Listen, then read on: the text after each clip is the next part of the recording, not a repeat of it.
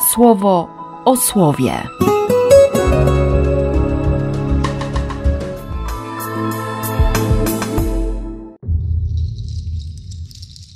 10 stycznia, poniedziałek.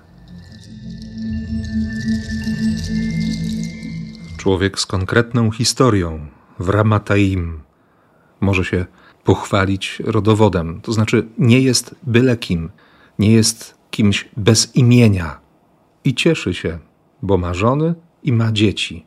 Przynajmniej jeśli chodzi o Peninnę. Ona rodzi mu dzieci.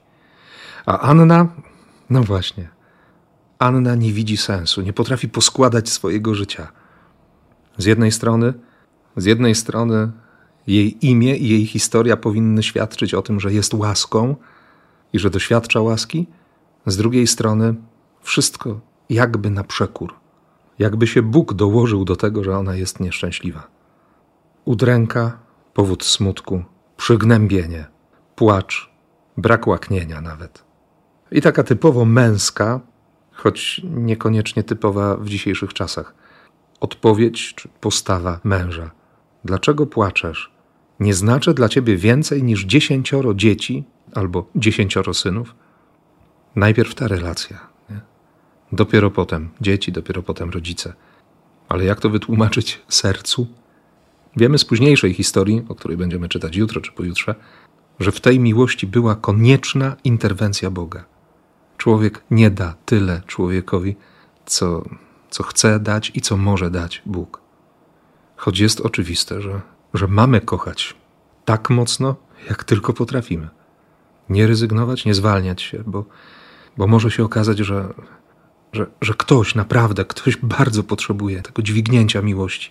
Nie bez powodu święty Jan przez cały tydzień mówił nam o tym, że Bóg jest miłością i że Jego przykazaniem jest to, abyśmy się nawzajem kochali, a święty Paweł napisze też bardzo mocno, abyśmy nosili te swoje ciężary, abyśmy dźwigali braci. Po to jest Kościół. Elkana, Peninna czy Anna nie mieli doświadczenia Kościoła, mieli doświadczenie prawa i byli przed Panem, na ile to tylko możliwe. Dzisiaj to słowo stawia mi po prostu pytanie – czy jestem we wspólnocie Kościoła tak, jak to tylko możliwe. Na tyle, na ile potrafię. Po prostu, czy, czy kocham Kościół? Nie? Bo przecież czas się wypełnił, czas już nabrzmiał, nie? Jest, jest pełnia.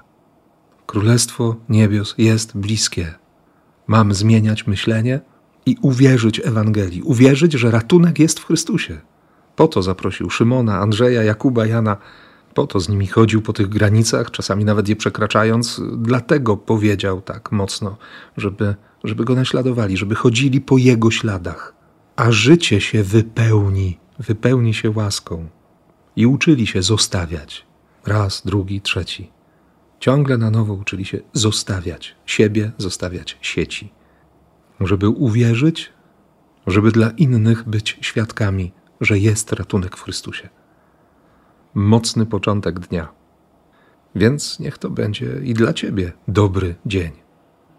Niech ci, którzy się z Tobą dzisiaj spotkają, doświadczą tego, przekonają się, że jest nadzieja, że jest łaska, że jest Bóg. Życzę Ci tego z całego serca i błogosławię, jak tylko potrafię, w imię Ojca i Syna i Ducha Świętego. Amen. Słowo o słowie.